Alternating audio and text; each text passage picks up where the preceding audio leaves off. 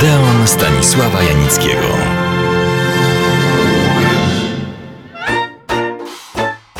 Znowu, grzebiąc w swoich starych szpargałach, coś znalazłem. Coś niezwykłego.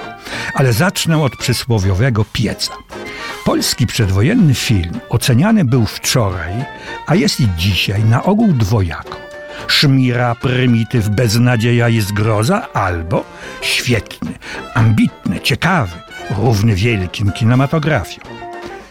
Nie muszę szanownych słuchaczy Odeonu przekonywać, że oba te poglądy są równie płytkie, jak i bezsensowne. Oceniacze jakoś nie wiadomo dlaczego nie biorą pod uwagę tak zwanego oczywistego kontekstu, w jakich warunkach te nasze filmy powstawały, jakie nasi twórcy mieli możliwości realizacji swoich pomysłów, zamiarów, często nawet fantazji. Kto się nimi w ogóle nie interesował? Banki, przedsiębiorcy, instytucje państwowe. Od kogo byli zależni? Komu musieli się podporządkowywać? Na jakie musieli iść ustępstwa, żeby w ogóle do powstania swojego filmu doprowadzić? Nie odpowiem teraz, ani nigdy na wszystkie te pytania, ale chciałbym na pewnym konkretnym przykładzie opowiedzieć, co w duszy grało ludziom sprzyjającym polskiemu filmowi.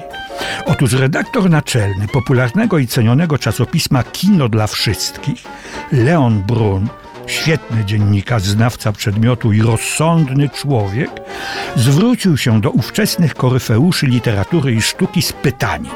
No właśnie, jakim? Odpowiem słowami jednego z nich, Adolfa Nowaczyńskiego.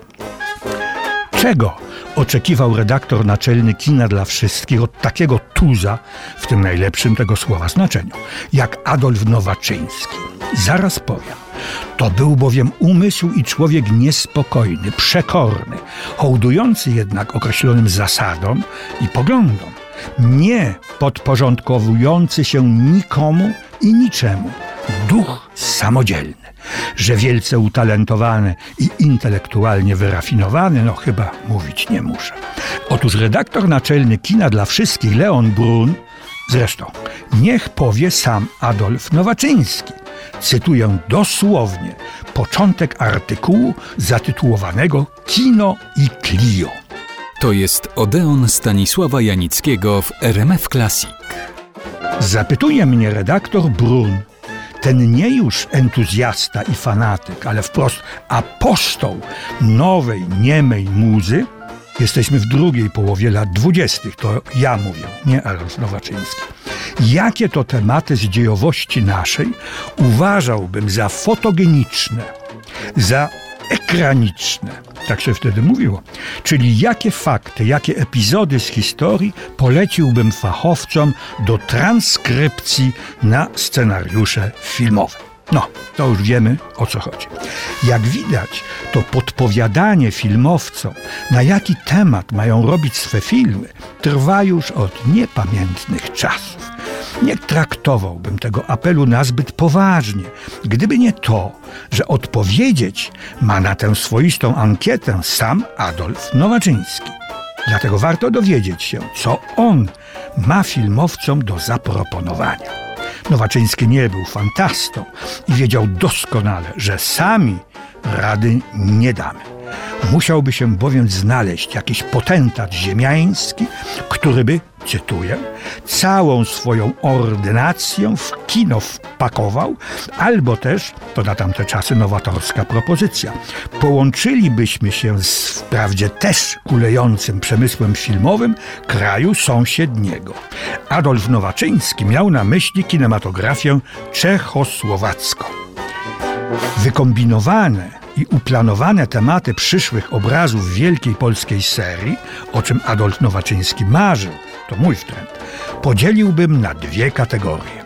Na domowe, obliczone tylko na konsumpcję wewnętrzną, obrazy nieco popularne, pedagogiczne, kształcące dla młodzieży, ludu i armii, oraz na drugą kategorię na reprezentatywne, wielkie, kosztowne, nastawione i nakręcone z myślą o eksporcie i popisie przed zagranicą.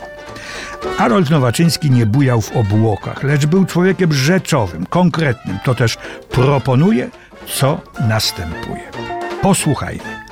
Pomówmy najpierw o pierwszych filmach, mniej kosztownych, tylko własnymi siłami odstawionych. Tutaj widzę oczyma kinomana dwa sny niespełnione. Pierwszy pan Twardowski, ale nie ten z lichej powieści lub z pięknego poematu Wołoszyńskiego i nie ten z baletu Różyckiego, a całkiem inny, posępniejszy, dziwniejszy, niesamowity, z atmosferą taką jak w Golemie. Pozwolę sobie na chwilę przerwać.